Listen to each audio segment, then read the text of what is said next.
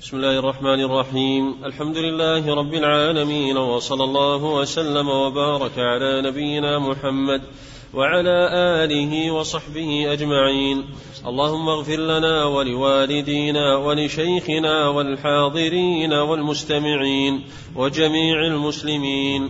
قال المصنف رحمه الله تعالى في باب صلاة العيدين: وعن جابر رضي الله عنه قال: شهدت مع النبي صلى الله عليه وسلم يوم العيد فبدأ بالصلاة قبل الخطبة بلا أذان ولا إقامة، ثم قام متوكئا على بلال فأمر بتقوى الله وحث على طاعته ووعظ الناس وذكرهم، ثم مضى حتى أتى النساء فوعظهن وذكرهن وقال: يا معشر النساء تصدقن فإنكن أكثر حطب جهنم.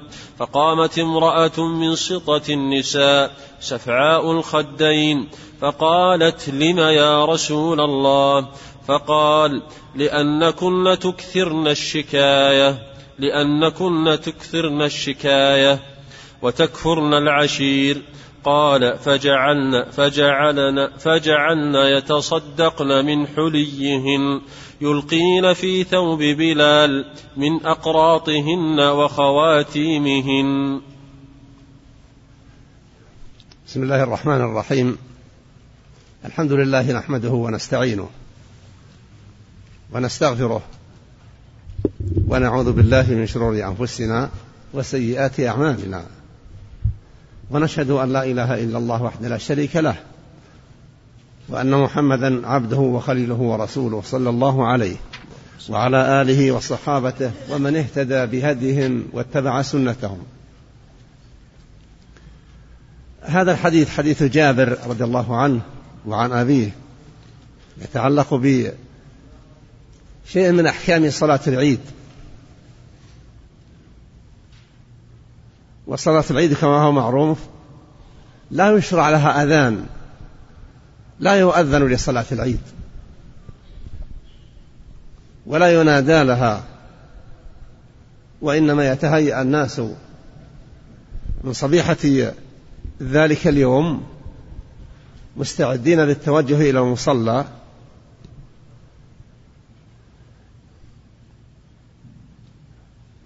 وصلاة العيد فرض كفاية، يعني أنها تجب على المسلمين ولا تجب على كل واحد بعينه، إنما هي واجب على المسلمين أن يصلوا صلاة العيد لأنها من الأعمال الظاهرة في الإسلام، شعيرة ظاهرة يتهيأ الناس لها، وفضلها لا شك فيه، إلا أنها ليست كصلاة الفرائض أو صلاة الجمعة في وجوب القيام بها على من يقدر وأن يصليها جماعة، وإذا لم يقدر في صلاة الجمعة وجب عليه أن يصليها ظهرا. فصلاة العيد فرض كفاية على الأمة، وسنها نبي الله صلى الله عليه وسلم، ولا يعلم أنه تركها مرة واحدة من بدأ يصليها عليه أفضل الصلاة والتسليم. ويشرع في الاجتماع لها العناية بذلك والتهيؤ لها، وتؤمر النساء بحضور صلاة العيد،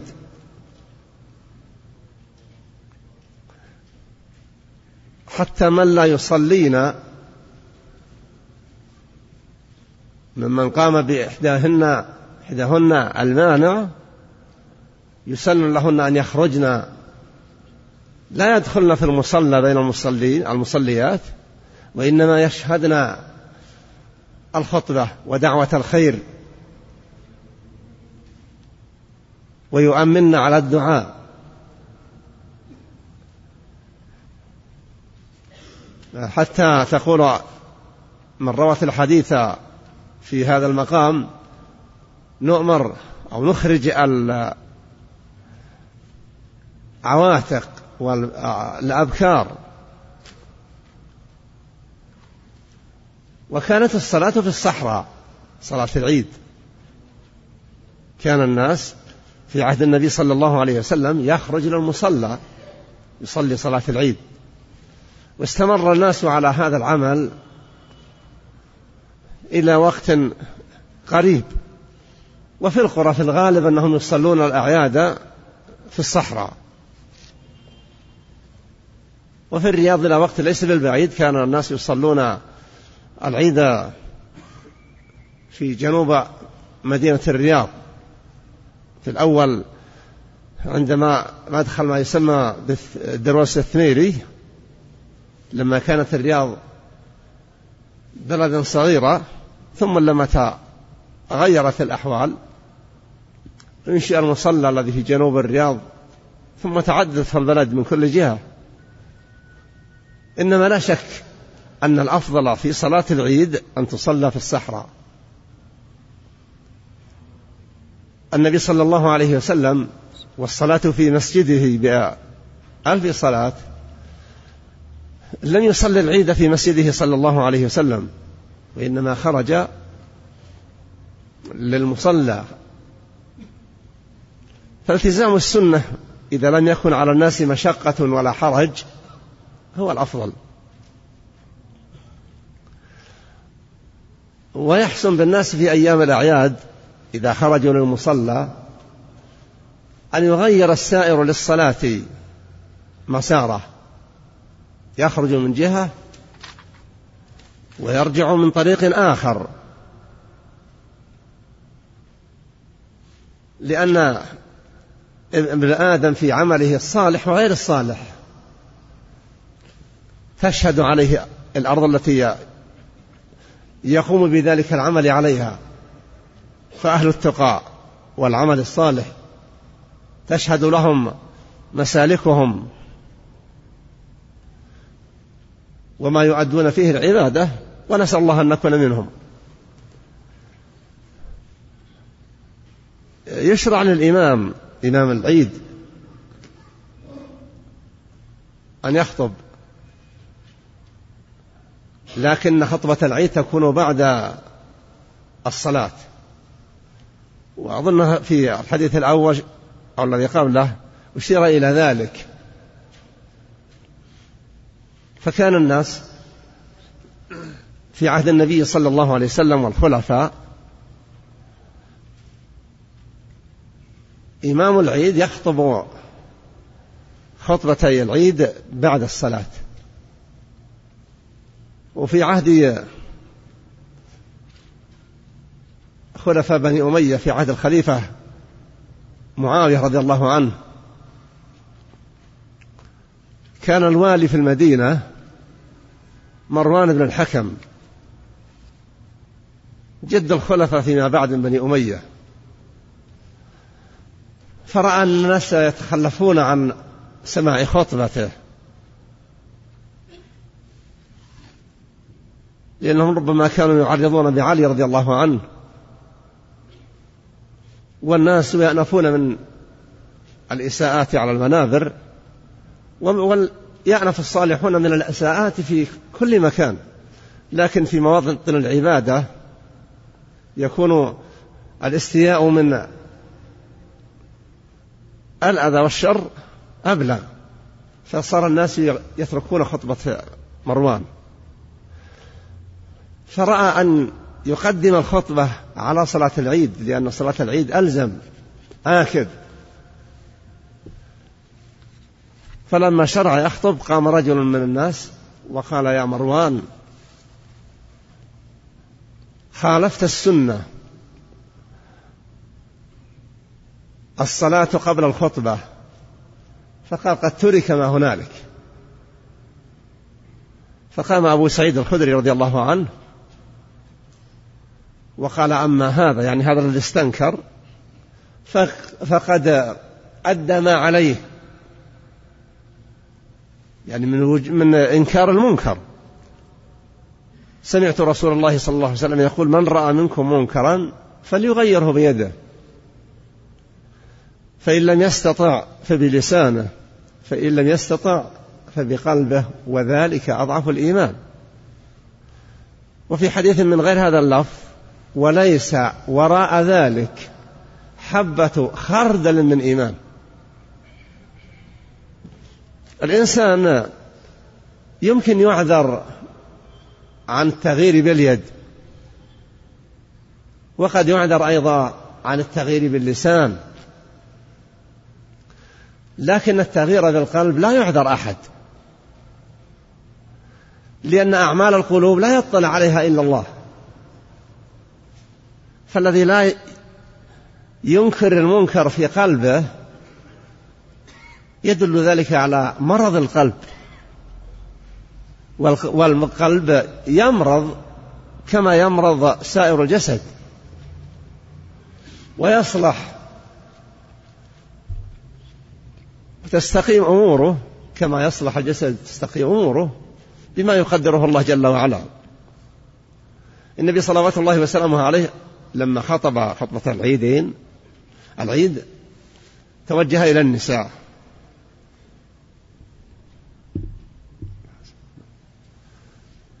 فوعظهن وقال لهن: إن كنا أكثر حطب جهنم تصدقنا. فقامت امرأة من سطة النساء،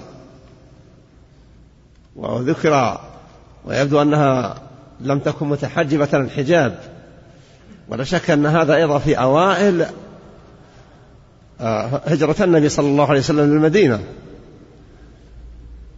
فقالت: لما يا رسول الله؟ قال: لأن كنا تكثرن اللعن وتكفرن العشير، يعني لا تشكرن عشير الزوج. وفي صلاة الكسوف بين أوضح في هذا، وقال: إني رأيت كنا أكثر أهل النار. ثم جعلت النساء تصدق الواحدة بقرطها أو بخاتمها. وبلال رضي الله عنه قد لا نشر ثوبه بين يديها طرف الثوب، فجعلت النساء تلقي من الصدقات. وهذا الوعظ والإرشاد من المصطفى صلى الله عليه وسلم للنساء بالصدقة يدل على أهمية الصدقة وكبير أثرها في تكفير الذنوب. ولذلك جاء في الحديث فيما يتعلق بالصدقة إن الله يتلقى صدقة المؤمن بيمينه فيربيها كما يربي أحدكم فلوه، يعني ولد الفرس، حتى تصير مثل الجبل، لأنها كلما عظمت كلما قوي أثرها. والصدقة نافعة من الحي عن نفسه ومن الحي عن الميت.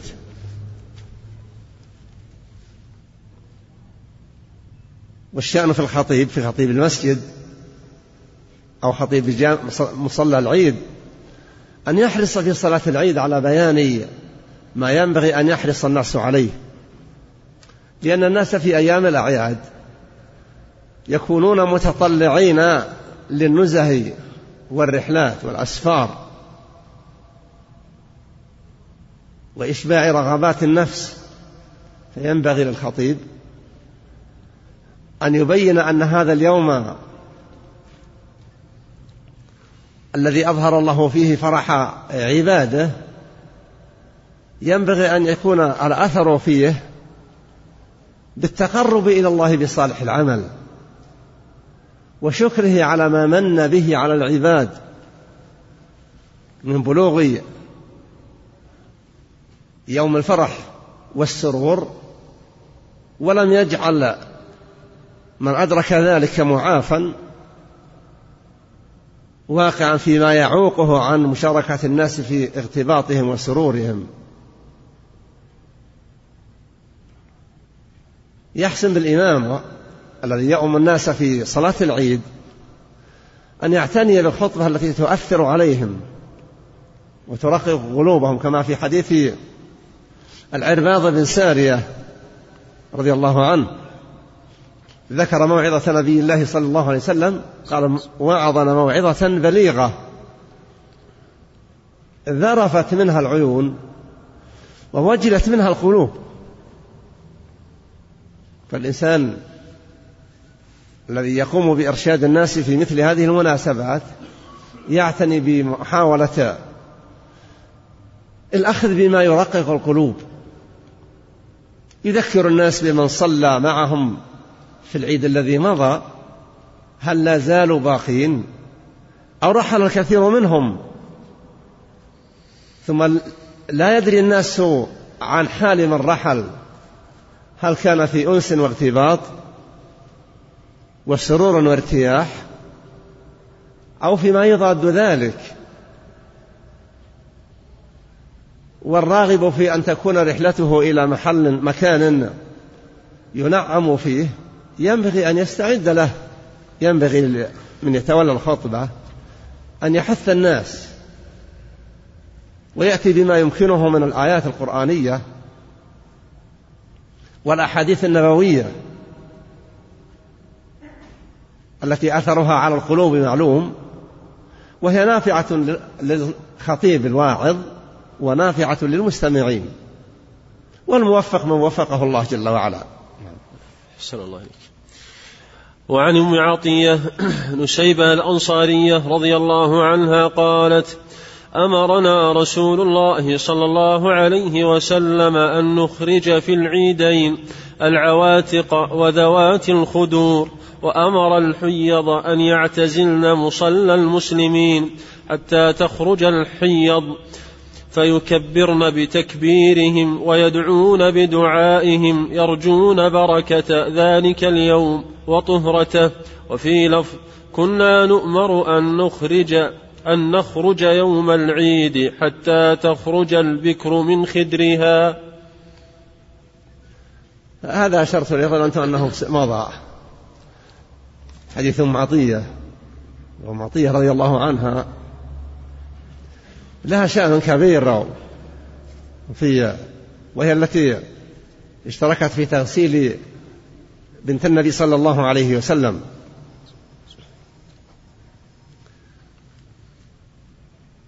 فذكرت ما الحال عليه في عهد النبي عليه أفضل الصلاة والتسليم من خروج النساء للمصلى، خروج النساء للمسجد مباح إباحة، لا تؤمر النساء بالذهاب إلى المساجد للصلاة فيها، ولكن نهي الرجال أن يمنعوهن، بينما صلاة العيد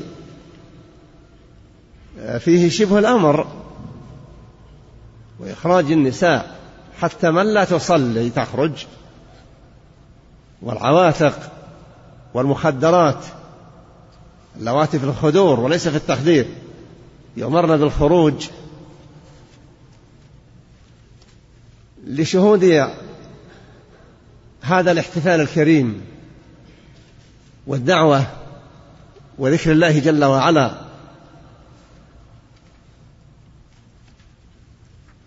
من لها أن تصلي تصلي، ومن لا تصح منها الصلاة تكون ناحية لتسمع ما يقال ويلقى من الذكر. وهذا مما يؤكد أهمية صلاة العيد وحضور النساء لها. أما في المساجد فقد جاء في الحديث: إذا استأذنت امرأة أحدكم المسجد فلا يمنعها وبيتها خير لها. وفي لفظ آخر: لا تمنعوا إماء الله مساجد الله. يعني في الصلوات الخمس صلاة المرأة في بيتها أفضل لها من صلاتها في المسجد في كل مكان. مكة شرفها الله، كل مكان مما أدخلته حدود الحرم حرم، وتحصل فيه المضاعفة، الصلاة 100,000. لكن مسجد رسول الله صلى الله عليه وسلم الصلاة للمسجد وليس للمدينة الفضل، فمضاعفة الصلاة في المسجد 1,000 صلاة إنما هي خاصة بالمسجد لا تعم المدينة. ومع ذلك قال النبي صلى الله عليه وسلم وبيتها خير لها.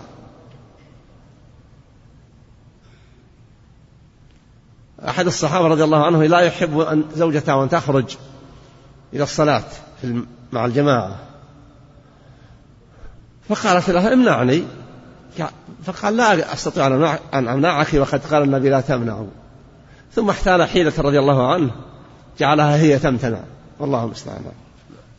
أحسن الله إليك. قال المصنف رحمه الله تعالى: باب صلاة الكسوف. عن عائشة رضي الله عنها قالت: خسفت الشمس على عهد رسول الله صلى الله عليه وسلم، فبعث مناديا ينادي: الصلاة جامعة. فاجتمعوا وتقدم فكبر وصلى 4 ركعات في 2 ركعتين و4 سجدات. صلاة الكسوف كان العرب في الجاهلية إذا كسفت الشمس أو خسف القمر يقولون إنما ذلك لولادة رجل عظيم أو لوفاة رجل عظيم. وما كانوا يصنعون شيئا من الذكر،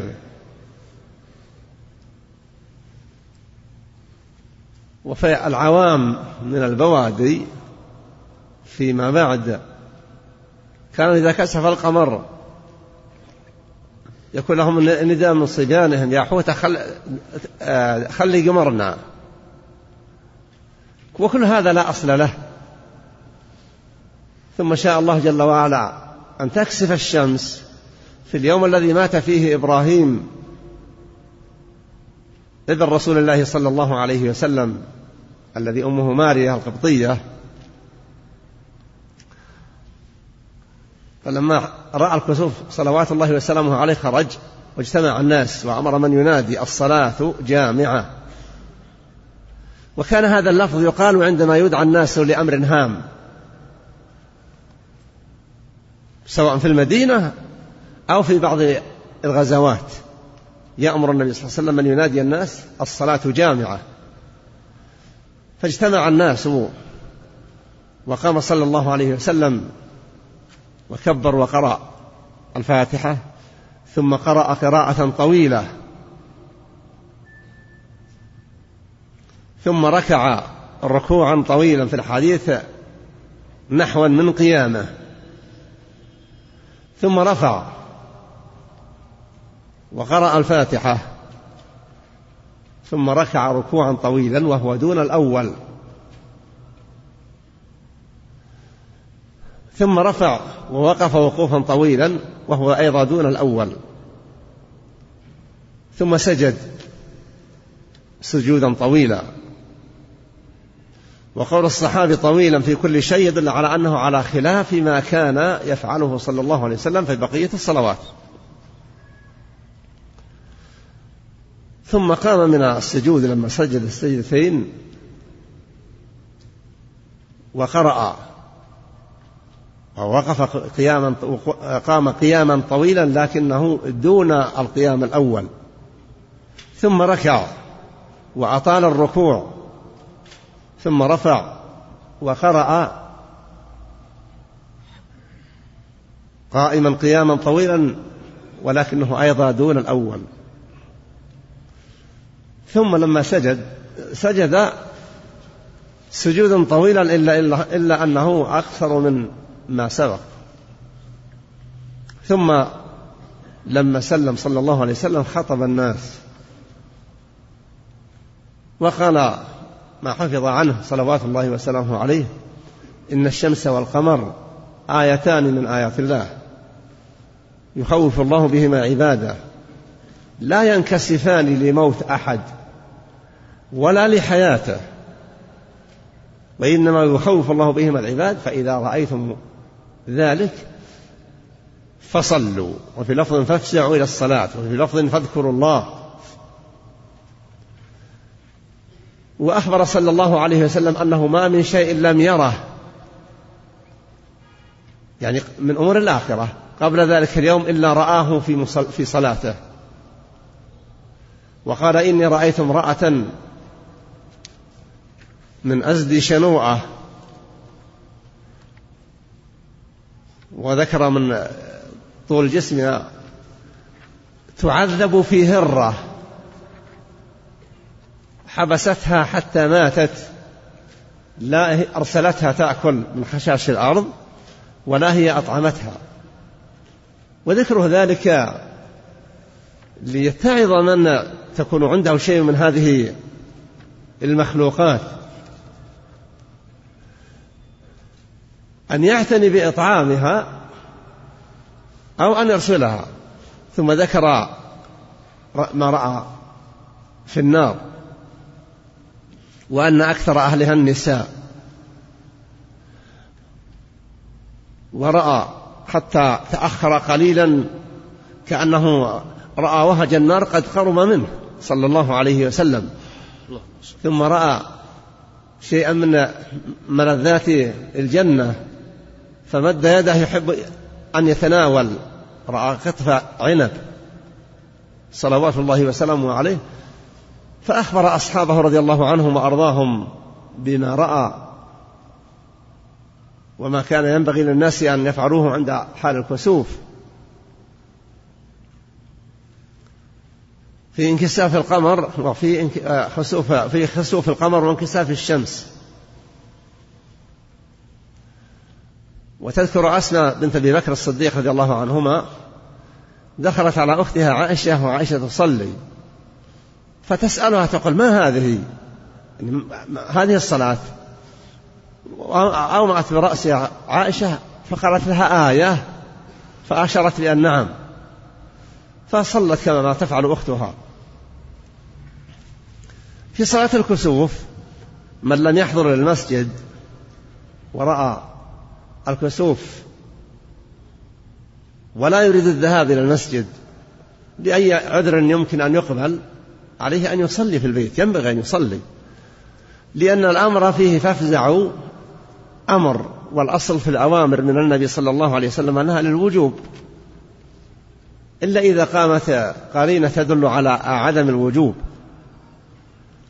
والقرائن التي قامت على هذا ممكن كحديث الذي سأل النبي صلى الله عليه وسلم ما الذي عليه، فلما ذكر له الصلوات الخمس قال: هل علي غيرها؟ قال: لا، إلا أن تطوع. فمثل هذا يمكن أن يستحب، لكن ينبغي للمسلم أن يكون شديد التمسك بسنة نبي الله صلى الله عليه وسلم والعناية بها ومحاولة تطبيقها على نفسه وعلى من في بيته. والنبي صلى الله عليه وسلم في أمره بصلاة الكسوف حتى يكشف. الناس في الحقيقة في وقتنا هذا لا يصلون صلاة طويلة حتى يكشف ما حل، وإنما يقرؤون قراءة هي أطول مما جرت العادة به، لكنهم قد يدخلون وينتهون والكسوف لا يزال باقيا. إذا فعلوا ذلك ينبغي أن يتوجهوا إلى الله أيضا بالدعاء وقراءة القرآن والإلحاح على الله جل وعلا. يمكن أن يقول قائل، وقد قيل: كيف يخوف الله بهما عباده؟ والناس يمكن أن يعرفوا أوقات الكسوف للشمس وللقمر لعشرات السنين وربما لمئات السنين، فكيف يكون التخويف؟ لا شك أن النبي صلى الله عليه وسلم هو الصادق المصدوق الذي لا ينطق عن الهوى، وإنما بلاغه وحي يوحى صلوات الله وسلامه عليه. والمتأمل لما يتأمل يجد أن الأمر فيه تخويف. هذا الكوكب العظيم بالنسبة للشمس الذي يعرف الناس بتجاربهم وعاداتهم عظيم أثرها على الحياة في أمور كثيرة، وعلى الناس في أجسادهم إلى غير ذلك، يعتريها ما يطمس ضوءها حتى إذا كان الكسوف كسوفا شاملا يصبح الواحد كأنما هو في أول الليل. وكذلك القمر، هذا الذي الكوكب الذي جعل الله ربط به أمورا كثيرة من حياة الناس، يعتريه ما يعتريه ما دام أن هذا يأتيه وهذا يأتيه ما يأتيه. كيف كان هذا ينظر الإنسان؟ لو أن هذا في كل يوم حصل مثل هذا الشيء لصارت حياة الناس مرتبكة،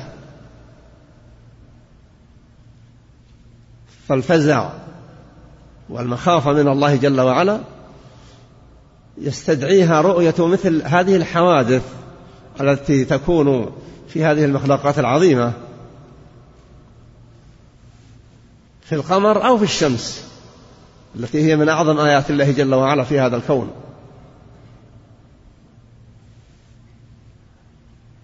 ومن المعلوم أيضا أن العادة جرت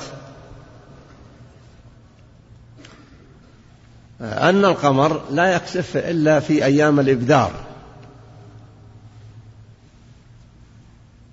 أيام كماله التي الناس يكونون فيها أكثر حاجة إليه وإلى ضوءه. والشمس لا تكون إلا لا يكون كسوفها إلا في السرار في آخر القمر. ولله جل وعلا في ذلك كله الحكم الباهرة، فيحسن بالإنسان إذا حصل له وعرض مثل هذا أن يكون مقبلا على هذه العبادة استمساكا بسنة محمد صلى الله عليه وسلم، ورجاء أن تحصل دعوات يستجاب فيها الدعاء، يكون في ذلك خير كثير للمصلين ولغيرهم، والله المستعان. أحسن الله إليك. وعن أبي مسعود عقبة بن عمرو الأنصاري البدري رضي الله عنه قال: قال رسول الله صلى الله عليه وسلم: إن الشمس والقمر آيتان من آيات الله يخوف الله بهما عباده، وأنهما لا ينكسفان لموت أحد من الناس، فإذا رأيتم منها شيئا فصلوا وادعوا حتى ينكشف ما بكم. هذا المعنى هو الذي مر الكلام فيه، وأبو عقبة البدري سمي البدري لأنه نزل في بدر فيما بعد. فإذا قيل أبي مسعود البدري هو من الأنصار، وإنما رحل بعد وفاة النبي صلى الله عليه وسلم وسكن في بدر، فصارت نسبته البدري. فذكر ما سمعنا فيما يتعلق بالكسوف وما هو مؤكد لما مضى، أن كسوف الشمس والقمر أمر أجراه الله جل وعلا في تدبيره خلقه، وأنه لا علاقة لهذا الكسوف بأحد من الناس من بني آدم،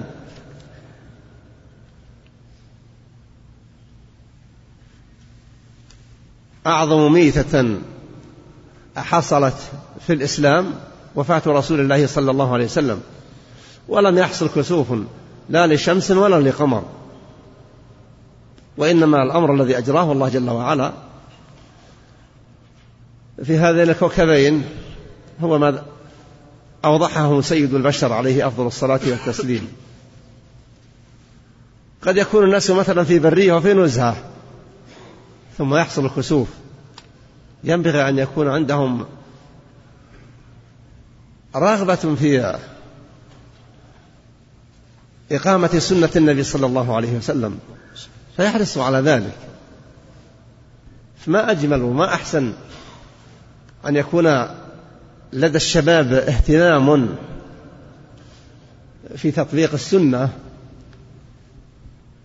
وإعلانها وإشهارها لمن قد يكونون غفلوا عنها، والاحتساب في ذلك له أثره البالغ على تطيب القلوب وتطهيرها وتنقيتها. فنسأل الله يجعل قلوبنا جميعا نقية سالمة من كل شر وحق. نعم آمين آمين أحسن الله. وعن عائشة رضي الله عنها أنها قالت: خسفت الشمس على عهد رسول الله صلى الله عليه وسلم، فصلى رسول الله صلى الله عليه وسلم بالناس فأطال القيام ثم ركع فأطال الركوع ثم قام فأطال القيام وهو دون القيام الأول، ثم ركع فأطال الركوع وهو دون الركوع الأول، ثم سجد فأطال السجود، ثم فعل في الركعة الأخرى مثل ما فعل في الركعة الأولى، ثم انصرف وقد انجلت الشمس فخطب الناس فحمد الله وأثنى عليه، ثم قال: إن الشمس والقمر آيتان من آيات الله، لا يخسفان لموت أحد ولا لحياته، فإذا رأيتم ذلك فادعوا الله وكبروا وصلوا وتصدقوا. ثم قال: يا أمة محمد، والله ما من أحد أغير من الله أن يزني عبده أو تزني أمته. يا أمة محمد، والله لو تعلمون ما أعلم لضحكتم قليلا ولبكيتم كثيرا. وفي لفظ: فاستكمل 4 ركعات و4 سجدات. هذه صلاة الاستسقاء على الكسوف، هي الصلاة التي سجداتها بقدر عدد ركعاتها، السجدات 4 والركعات 4. وفيما يتعلق بتخويف النبي صلى الله عليه وسلم بإخباره أصحابه رضي الله عنهم وأرضاهم أنهم لو يعلمون من غضب الله وعقابه لضحكوا قليلا ولبكوا كثيرا. ويرى في بعض الروايات أنهم بعد خطوته خرجوا يبكون رضي الله عنهم وأرضاهم. فالنبي يقول أيضا: لا أحد أغير من الله. في حديث آخر: وغيرة الله أن تنتهك محارمه. فالله جل وعلا لما أحل الحلال وحرم الحرام في المطاعم والمشارب والمناكح يغضب على عباده إذا تعدوا حدوده، يغضب على العبد أو الأمة إذا ارتكب الواحد جرما حرمه الله جل وعلا عليه. ومثل النبي صلى الله عليه وسلم ولله المثل الأعلى بمالك الأرقة، يغار السيد إذا زنت أمته، والله جل وعلا له المثل الأعلى، يغار من أمته وعمده إذا ارتكب الواحد منهم محرما. وفي قصة قول النبي صلى الله عليه وسلم لما تحدث عن الزنا ووجود الرجل مع رجلا مع امرأته وقال سعد بن عبادة رضي الله عنه سيد الخزرج لو وجدته أنتظر حتى آتي من أشهدها عليه والله لأفعلن وأفعلن. قال صلى الله عليه وسلم أتعجبون من غيرة سعد؟ لا أنا أغير من سعد ولا الله أغير مني، وغيرة الله أن تنتهك محارمه. يعني أن الله إذا أنعم على العباد ثم تعدوا الحدود وارتكبوا المحرمات يغار الله، والله إذا غار لا تمنع آثار غيرته وإنما قد يمنعها لشمول رحمته جل وعلا ولعدم بلوغ الشخص الحد الذي لا يصح أن يعفى عنه، والمعصية التي لا يعفى عنها إلا بالتوبة هي الشرك بالله. الشرك بالله هو الذي لا أمل بأن يغفر لصاحبه إلا إن تاب قبل أن يموت، فنسأل الله العافية. نعم. أحسن الله عليك. وعن أبي موسى الأشعري رضي الله عنه قال خسفت الشمس على عهد رسول الله صلى الله عليه وسلم فقام فزعا يخشى أن تكون الساعة حتى أتى المسجد فقام فصلى بأطول قيام وركوع وسجود ما رأيته يفعله في صلاته قط، ثم قال إن هذه الآيات التي يرسلها الله لا تكون لموت أحد ولا لحياته، ولكن الله عز وجل يرسلها يخوف بها عباده، فإذا رأيتم منها شيئا فافزعوا إلى ذكر الله ودعائه واستغفاره. هذه كلها معاني تكررت من حيث الجملة، وكل واحد من رواة الحديث أعطى تصورا يدل على أن فعل النبي صلى الله عليه وسلم في هذه الصلاة ليس كفعله صلوات الله وسلامه عليه في ما سواها من الصلوات، لا من حيث الإطالة ولا من حيث الكيفية في الجملة. ومن رحمة الله جل وعلا بنا أن أصحاب محمد رضي الله عنهم وأرضاهم تضافرت جهودهم من رجال ونساء في ذكر هذه الشعيرة وذكر ما حصل من نبي الله صلى الله عليه وسلم فيها من فعل ومن قول، فأصبح الناس في مراجعة السنة كأنما عاشوا مع أولئك وشاهدوا، وهذا من فضل الله على هذه الأمة التي جعلها الله جل وعلا خاتمة الأمم، فجعل تشريعه لها باقيا حيا كأنما قيل قبل وقت قريب، وهذا مما يجعل المسؤولية أكبر ويفرض من العناية ما هو أعظم لإحياء كل ما يندرس من هذه الشريعة. فنسأل الله يجعلنا جميعا ممن يسعون في إحياء من درس وإعزاز ما لم يندرس، وأن يبارك لنا جميعا في أعمالنا إنه مجيب الدعاء. قال المصنف رحمه الله تعالى باب الاستسقاء.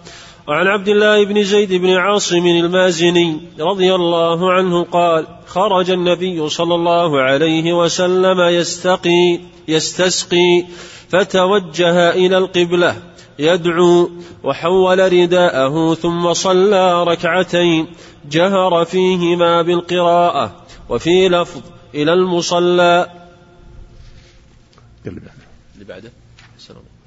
وعن أنس بن مالك رضي الله عنه أن رجلا دخل المسجد يوم الجمعة من باب كان نحو دار القضاء ورسول الله صلى الله عليه وسلم قائم يخطب، فاستقبل رسول الله صلى الله عليه وسلم قائما، ثم قال: يا رسول الله، هلكت الأموال وانقطعت السبل، فادعوا الله تعالى يغيثنا. قال: فرفع رسول الله صلى الله عليه وسلم يديه ثم قال: اللهم أغثنا، اللهم أغثنا. قال أنس: فلا والله ما نرى في السماء من سحاب ولا قزعة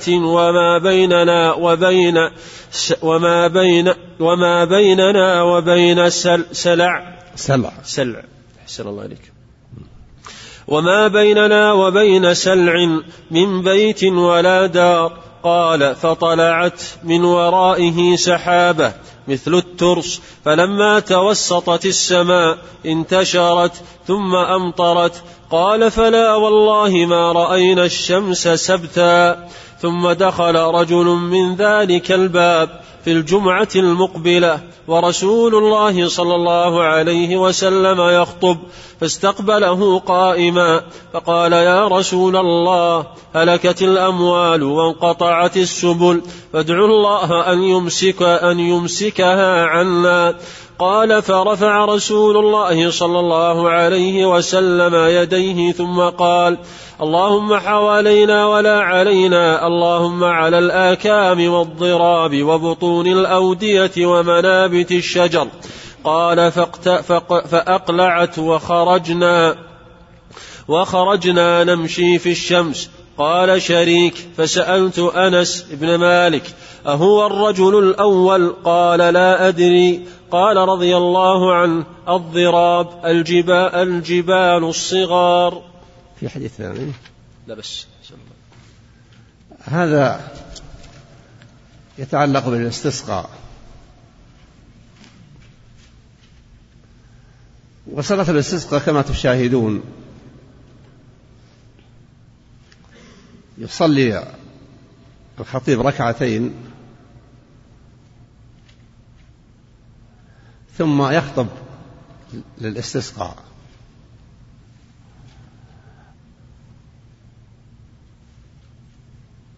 وهذا الرجل الذي جاء والنبي صلوات الله وسلامه عليه يخطب يوم الجمعة، خطبة الجمعة، دخل ووقف أمام النبي صلى الله عليه وسلم وناداه: يا رسول الله. والنبي لم يستنكر عليه ذلك، وهذا مما يدل على جواز مخاطبة أي واحد من المصلين للخطيب وهو يخطب إذا أراد أن يسأله، دون أن يحدث إرباك ونحو ذلك. لكن هذا الرجل رضي الله عنه الذي سأل هذا السؤال وذكر من شدة حاجتهم وطلب من رسول الله صلى الله عليه وسلم أن يسأل الله أن يسقيهم، فدعا عليه أفضل الصلاة والتسليم بما سمعنا في هذا الحديث. يقول الصحابي: ما بيننا وبين سلع، وهو الجبل المعروف في المدينة، شيء، ولا بيوت ولا أي أثر للغيم. ولما انتهوا من صلاتهم وخرجوا وإذا بسحابة كالترس الذي يترس به الإنسان ليقي نفسه إصابة السهم، يعني هي قطعة صغيرة، ثم انتشرت وغطت الجو وهطل المطر. فالذي بيته ليس قريبا من المسجد ما وصل بيته إلا وقد أصابه المطر، واستمر المطر هاطلا أسبوعا كاملا، قالوا سبتا يعني أسبوعا كاملا، حتى جاءت الجمعة الأخرى فدخل داخل. يقول الصحابي: لا أدري أهو ذلك الرجل أم سواه؟ وقال: يا رسول الله، هلكت المواشي، يعني أنها لا تجد مرعا ولا ترعى، وليس عند الناس ما يقيتها، وصارت حبيسة مباركها ومرابضها، وانقطعت السبل، سل الله جل وعلا أن يكشف عنا. فدعا النبي صلى الله عليه وسلم في الأول يقول اللهم أغثنا، دعا بأدعية الغيث غيثا هنيئا مريئا صحا غدقا إلى آخره. في هذه المرة قال اللهم اكشفها عنا، اللهم اجعلها على الضراب وهي الجبال الصغيرة والأودية ومنابت الشجر. فخرجنا وإذا كأن المدينة بحيرة، يعني في اللون السماء فوقها أزرق، كان الذي فوق المدينة بحر. نتماشى في الشمس. مضى لهم أسبوع كامل والمطر يتوالى، ثم بفضل الله جل وعلا وجوده وسبب دعاء نبيه صلى الله عليه وسلم الذي أغاث الله به العباد، فكشف عنهم أيضا به ما هم فيه من الشدة وانقطاع السبل وتعطل المنافع. ونحن في وقتنا هذا وفي سنتنا هذا حصل استسقاء عدة مرات، ولم يأتي الغيث الذي يرغب العباد أن يصيبهم.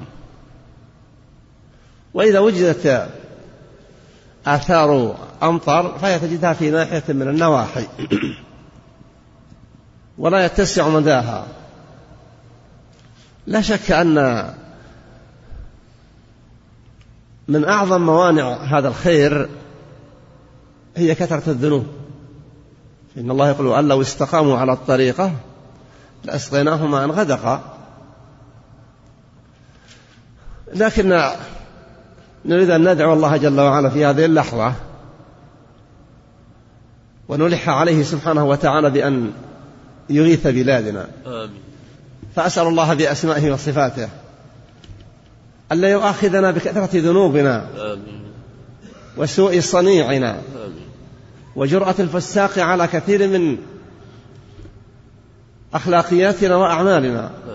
نسألك يا إلهنا ومولانا أن تعفو عنا وأن ترحم ضعفنا وأن تجبر كسرنا وأن تعاجلنا بغيث هنيء مريء وأن تجعله سحا غدقا مجللا نافعا غير ضار، أن تجعله يا حي يا قيوم واسع الأرجاء كثيفا غير ضار في لعامة بلادنا ولكل بلاد من بلادنا في جزيرة العرب كلها. اللهم يا حي يا قيوم نسألك بأسمائك وصفاتك الذي أجبت دعاء نبيك أن تتجاوز عنا وتجيب دعاءنا وترينا آثار رحمتك وعظيم جودك وسابغ نعمتك على بلادنا كلها، أن تغيث القلوب بالاطمئنان والإيمان وصدق الإقبال عليك، وأن تغيث البلاد بغيث شامل عام مبارك تجري به العودية وتتدافع به الشعاب وتكتظ التلاع ويقل أذاه أو ينعدم يا أكرم الأكرمين. اللهم يا إلهنا ومولانا إننا نستجير بك من عذابك ونلجأ إليك نطلب فضلك، فأغث بلادنا يا حي يا قيوم واصرف قلوبنا وقلوب أهل بلادنا وقلوب المسلمين عن كل غي وفتنة وعن كل شر وبلية، واحمِ لنا عقيدتنا واحفظ لنا أخلاقنا وصل لنا محرماتنا وبارك لنا يا حي يا قيوم فيما تعطينا، واملأ قلوبنا بمحبة شكرك وحب التقرب إليك يا ذا الجلال والإكرام. اللهم أنت الله الذي لا إله إلا أنت، أنت الذي أمرك لا يرد والذي إذا أردت شيئا إنما تقول له كن فيكون، نسألك أن تقول للغيث كن ليكون عاجل غير آجل يا حي يا قيوم. سبحانك لا إله إلا أنت، نستغفرك من ذنوبك ونعتذر إليك من تقصيرنا، ونستجير بك من آثار ذنوبنا، فعافنا بعافيتك واحفظنا بحفظك، وتب علينا بمنك وكرمك، وأصلح ولاة أمرنا، واملأ قلوبهم من مخافتك وحب محاسبتهم لأنفسهم بين يديك قبل رحيلهم من دنيانا. اللهم يا حي يا قيوم املأ قلوبهم من مخافتك، وحبب إليهم كل خير واصرف عنهم كل شر، واجعلنا وإياهم متعاونين على البر والتقوى يا ذا الجلال والإكرام. لا إله إلا أنت ولا حول ولا قوة إلا بك. وصلى الله والصلاة والسلام على أشرف خلقك محمد وعلى آله وصحابته أجمعين، والحمد لله رب العالمين. أحسن الله إليكم، أحسن الله إليكم، وتقبل الله منا ومنكم. أحسن الله إليك شيخنا، حديث عبد الله بن زيد: خرج النبي صلى الله عليه وسلم يستسقي فتوجه إلى القبلة يدعو وحول رداءه، ثم صلى ركعتين جهر فيهما، كأن الدعاء قبل الصلاة، وكأنه لم يشر إلى خطبة. أحسن الله إليك. هو لم يذكر هذا رضي الله عنه، والدعاء والخطبة إنما تكون قبل الصلاة لا تكون بعدها، وإنما فقط صلاة العيد خطبتها بعد العيد، وخطبة الكسوف أيضا بعد الصلاة، والذي عليه العمل هو الصحيح. وتحويل النبي صلى الله عليه وسلم قلب رداءه لما استسقى، هو لم يذكر في صلاة الجمعة أنه قلب الرداء، وإنما في الاستسقاء لما جاء الناس ووعدهم الخروج إلى أحجار الزيت بجانب المدينة قريب، لما استسقى وانتهى الاستسقاء قلب رداءه، جعل ما كان على عاتقه الأيسر على عاتقه الأيمن، تفاؤلا بأن يغير الله جل وعلا الحال التي كانوا عليها ويرجون كشف ما فيها من شدة، رجاء أن يحاول يغير الله جل وعلا عليهم. فهذا تفاؤل، بهذا العمل يتفاءل الناس في صلاة استغاثتهم بقلب ما يمكن قلبه من الملابس، من كانت عليه عباءة قلبها، ومن لم يكن عليه سوى غطاء الرأس قلب غطاء الرأس. يحصل بمثل ذلك شيء من التفاؤل والمعول على فضل الله جل وعلا ورجائه. أحسن الله إليكم. قال المصنف رحمه الله تعالى: باب صلاة الخوف. عن عبد الله بن عمر بن الخطاب رضي الله عنهما قال: صلى بنا رسول الله صلى الله عليه وسلم صلاة الخوف في بعض أيامه، فقامت طائفة معه وطائفة بإساء العدو، فصلى بالذين معه ركعة، ثم ذهبوا وجاء الآخرون فصلى بهم ركعة، وقضت الطائفتان ركعة. وعن يزيد ابن رومان عن صالح بن خوات ابن جبير عمن صلى مع رسول الله صلى الله عليه وسلم صلاة ذات الرقاع صلاة الخوف أن طائفة صفت مع الإمام وطائفة وجاه العدو، وصلى بالذين معه ركعة ثم ثبت قائما، وأتموا لأنفسهم ثم انصرفوا فصفوا وجاه العدو، وجاءت الطائفة الأخرى فصلى بهم الركعة التي بقيت ثم ثبت جالسا، وأتموا لأنفسهم ثم سلم بهم. الرجل الذي صلى مع رسول الله صلى الله عليه وسلم هو سهل بن أبي حثمة.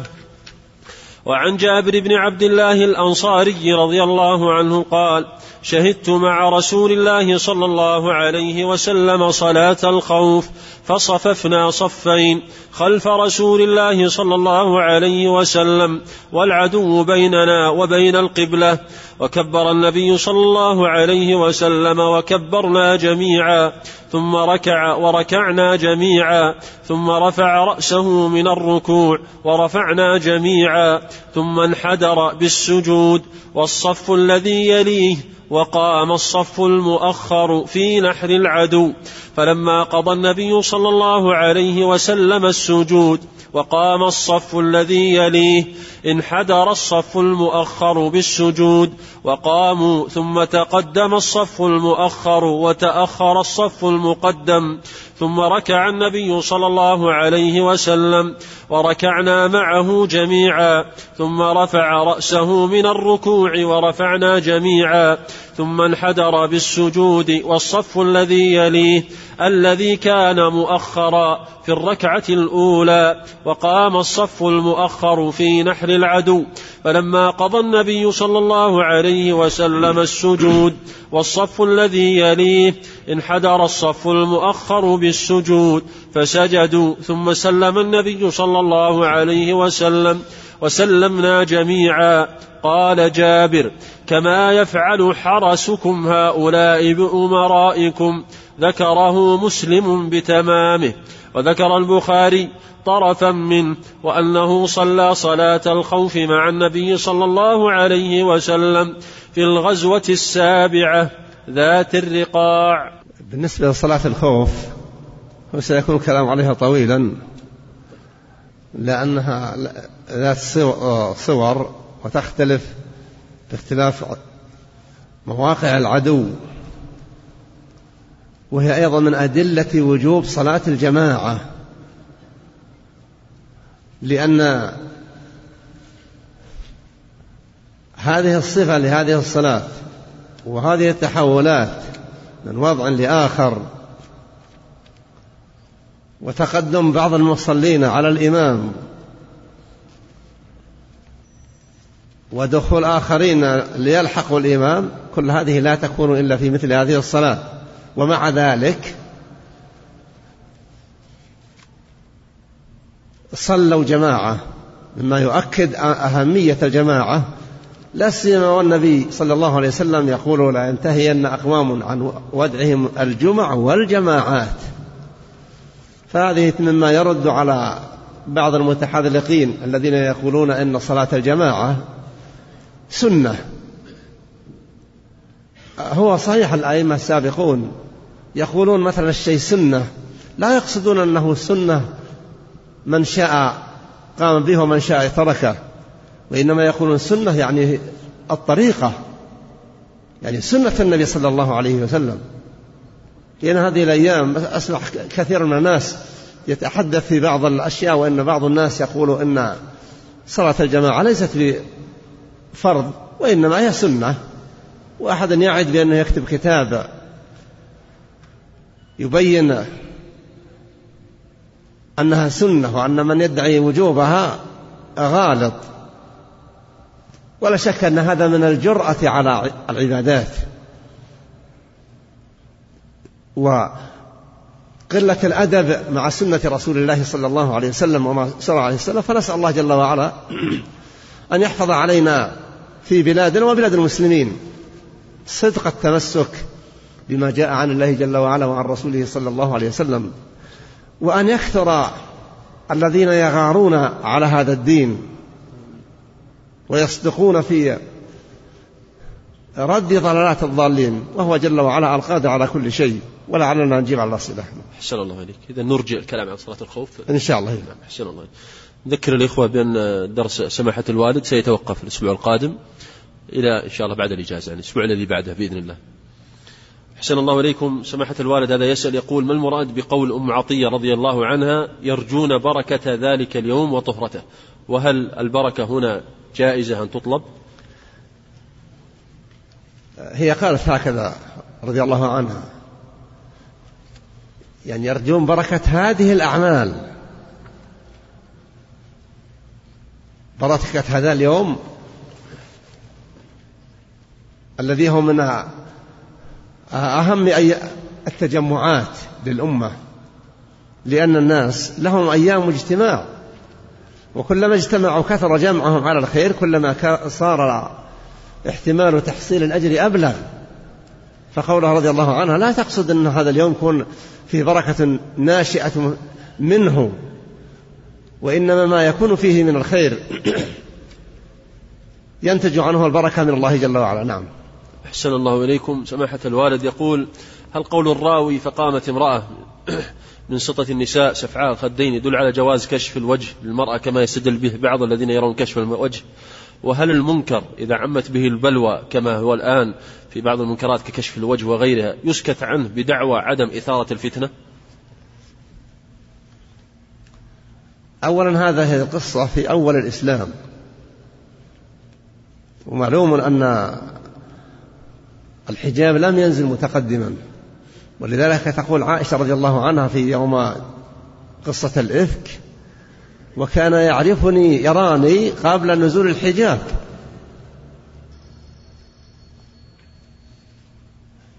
فكانت النساء لا تحتجب، لا تستر شيئا من وجه ولا كفين ولا شيء، حتى نزلت آية الحجاب. ما كان الناس ينهون عن النظر حتى نزل: قل للمؤمنين يغضوا من أبصارهم ويحفظوا فروجهم. وتكلف بعض الناس في تعليف الحديث، قال من سطة النساء يعني من سفلة النساء، لكن لا يظهر من الحديث أنها من سلفة النساء، وإنما كانت من وسط النساء مكانه. وقولها أيضا يدل على حنكتها وحرصها على الخير. لكن وأيضا كانت النساء ربما يأكلن ومعهن الرجال في أول الأمر، فتصيب اليد الواحدة يد الرجل أو بالعكس حتى نزل الحجاب. والله جل وعلا في تشريعه ما نزل التشريع دفعة واحدة في تحريم كل المحرمات وإباحة كل المباحات وإيجاب كل الواجبات، وإنما كانت الأمور شيئا فشيء. فالصحيح أن حجة الوداع الخثعمية التي قامت تسأل كانت تنظر إلى الفضل بن عباس وينظر إليها، لكن في ذلك الاجتماع الكبير والمجال ليس مجال، والناس كل حديث عهد بما سبق وحديث عمل بالجديد، ما كان الأمر، ومع ذلك استقر الأمر على الحجاب الشرعي. نعم. أحسن الله إليكم. إذا عمت البلوى بمنكر هل يسكت عنه بدعوى عدم إثارة الفتنة؟ كلمة يسكت عنه، لا يسكت عن المنكر إلا إذا خيف أن يترتب على إنكاره أمر أشد نكارة، لكن من يغير المنكر يستطيع بلطف ورفق، وقد قال صلى الله عليه وسلم: ما دخل الرفق في شيء إلا زانه. يمكن أن يقول المرأة الكاشفة: إن سترك ما أنعم الله به عليك من المحاسن أصون لها وأحفظ وأبعد عن الريبة وأمثال ذلك. نعم. صلى الله إليكم. يقول: من جاء إلى صلاة الكسوف بعد أن قام الإمام من الركعة الأولى ومن الركوع الأول، فهل يعد مدركا للركعة وللصلاة؟ وكيف يقضي الصلاة؟ يصلي مع الإمام ويسلم معه، ولا يقضي شيء مما قد يكون فاته، إلا لو فاتته ركعتان بركعة، فإنه إذا سلم الإمام قام وأتى بركعة بركوعين ثم سجد. نعم. أحسن الله إليكم. هل النساء مأمورين بالخروج لصلاة الكسوف كما في صلاة العيد؟ لا، لم يؤمرنا، بل كره الناس أيضا خروج النساء في كسوف القمر. نعم. أحسن الله إليكم. يقول: هل هناك علة لتوكؤ النبي صلى الله عليه وسلم على بلال في الخطبة اتكائه؟ ما هناك علة إلا أنه أمسك به يتوكى عليه بدل ما يكون معه عصا وحضر هذا الاجتماع، وليكون هو أيضا أقرب للنساء اللي هو ذا بلال. نعم. المراد بالعواتق وذوات الخدور، العواتق هن اللواتي على حد البلوغ والغنى، والخدور اللواتي لا يخرجن، لأن الناس حتى في الجاهلية كانت الفتاة تكون مرسلة متروكة على سجيتها وعادتها، ثم إذا كبرت صارت تحجب في خدرها وتنعم، فلا تبتذل في خدمات ولا شيء إلا من كانت حالهم تقتضي هذا الأمر. فذوات الخدور والعواتق يخرجن لصلاة العيد لأهميتنا. صلى الله إليكم. يسأل يقول: رجل لديه بقالة مواد غذائية يريد أن يؤجرها على عامل عنده بمبلغ 3000 ريال شهريا، علما أن فيها مواد غذائية بمبلغ 40,000 ريال، على أنه يعيد البقالة له فيها نفس البضاعة أو نفس قيمة البضاعة عندما استأجرها، والعقد بينهما يكون الدفع شهريا، فهل هذه الصورة جائزة؟ لا، هذه غير جائزة. أولا شيء هذا التأجير الدولة لا تقر على الإنسان، ثم أيضا كيف يؤجر؟ هذا يريد أن يبيع، هل هذا قرض يجعل هذه البضائع بأوصافها وواقع قيمتها أنها قرض على هذا الأجير؟ إذا أراد أن يسلم المكان وضع فيه هذه الحاجات بصفتها، ثم هذه 3000 ما دام أنه سوف يستد البضاعة حسب عقده بهذه الصفة مقابل ماذا؟ كل ذلك عمل غير جائز. نعم. أحسن الله إليكم. سماحة الشيخ يقول: نرغب في مثل هذه الأوقات، أو نرى في مثل هذه الأوقات كثرة الانتكاسات، خاصة أن بعضهم يحسب على طلبة العلم، فما موقف المسلم اتجاه ذلك، وما هي أبرز عامل للثبات على دين الله عز وجل؟ الالتجاء إلى الله جل وعلا، والإكثار من التوبة والاستغفار، والحرص على أخذ العبر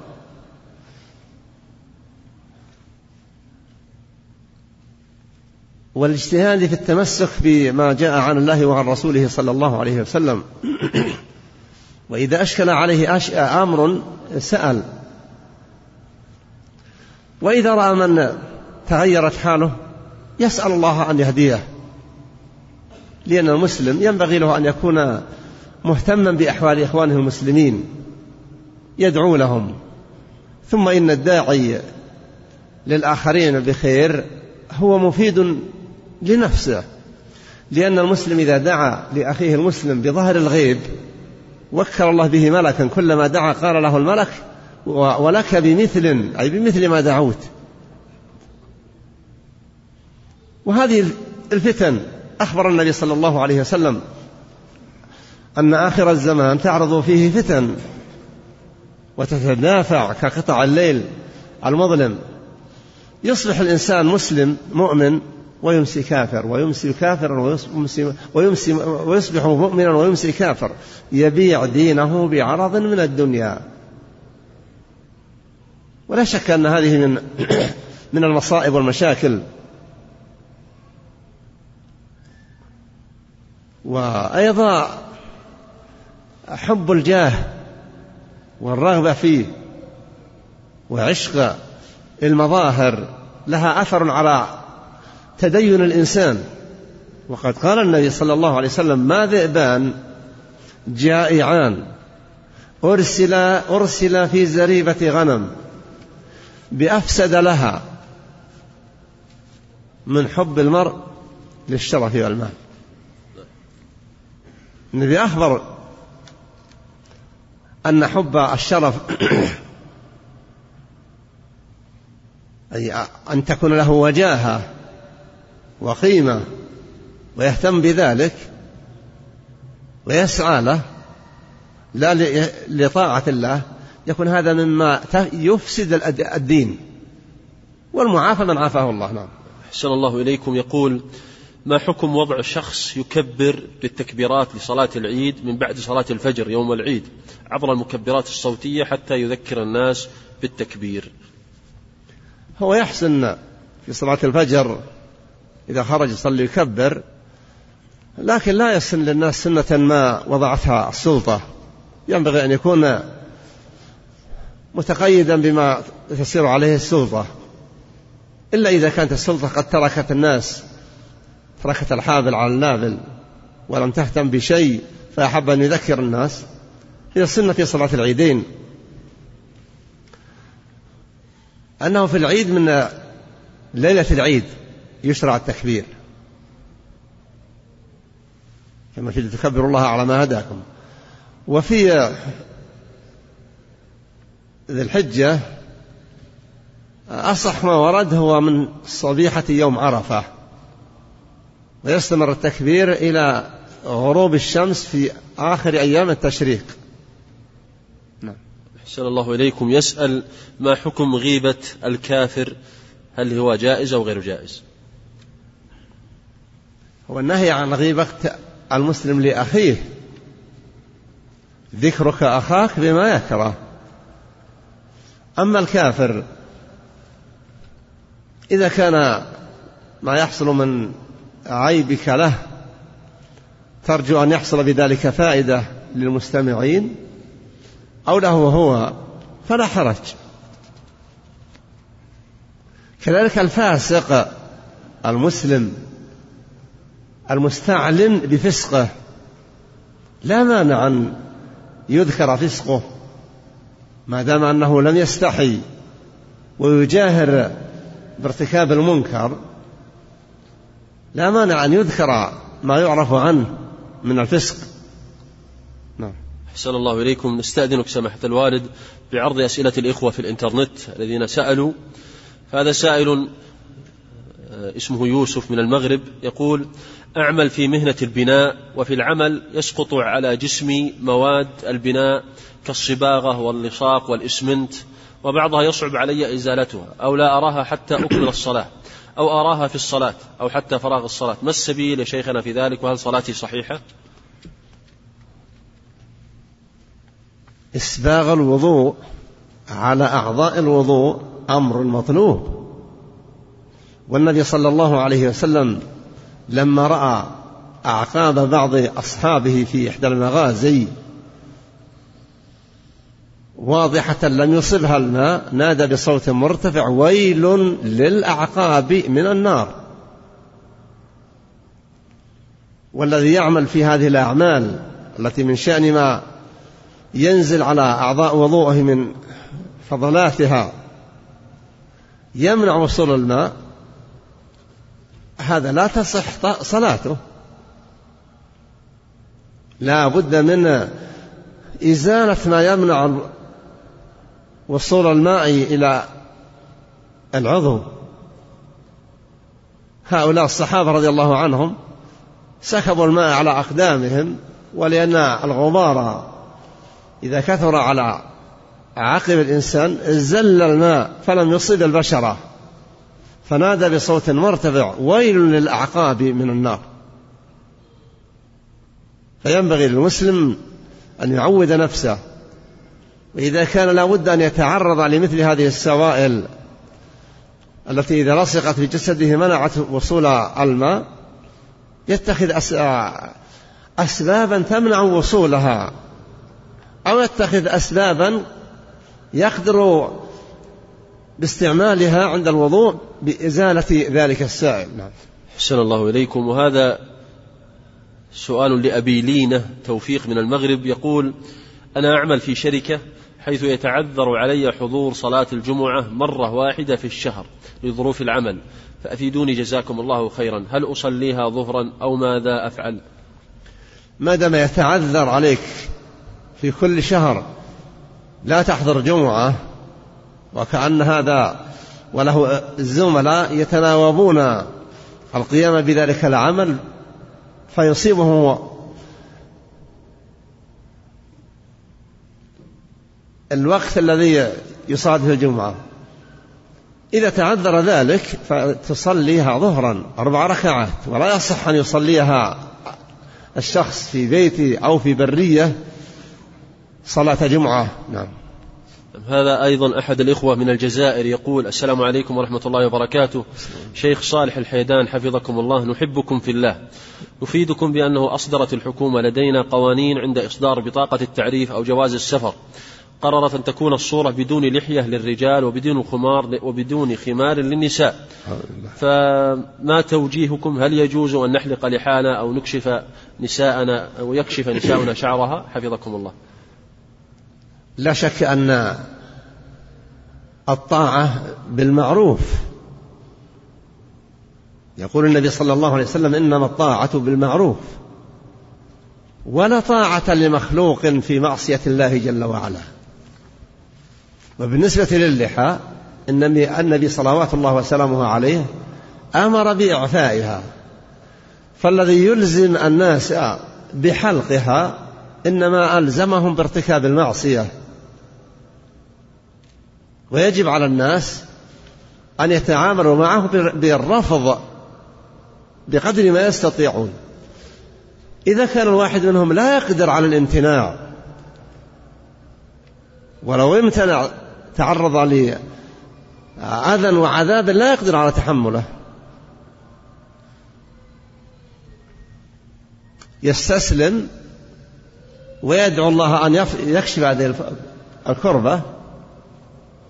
والإثم في ذلك يكون على الملجئ للإنسان. هذا شر وبلاء، أن يؤمر الناس بالقوة أن يرتكبوا ما نهى النبي صلى الله عليه وسلم عن ارتكابه، أو أن تظهر النساء مما يحرم عليهن إظهاره. وللأسف أن الأمة الإسلامية ضيعت أمورا كثيرة فضاعت، فإنه ما أصاب المسلمين ما أصابهم من مذلة وتسلط الأعداء ومحاولة إرغام المسلمين لأن ينساقوا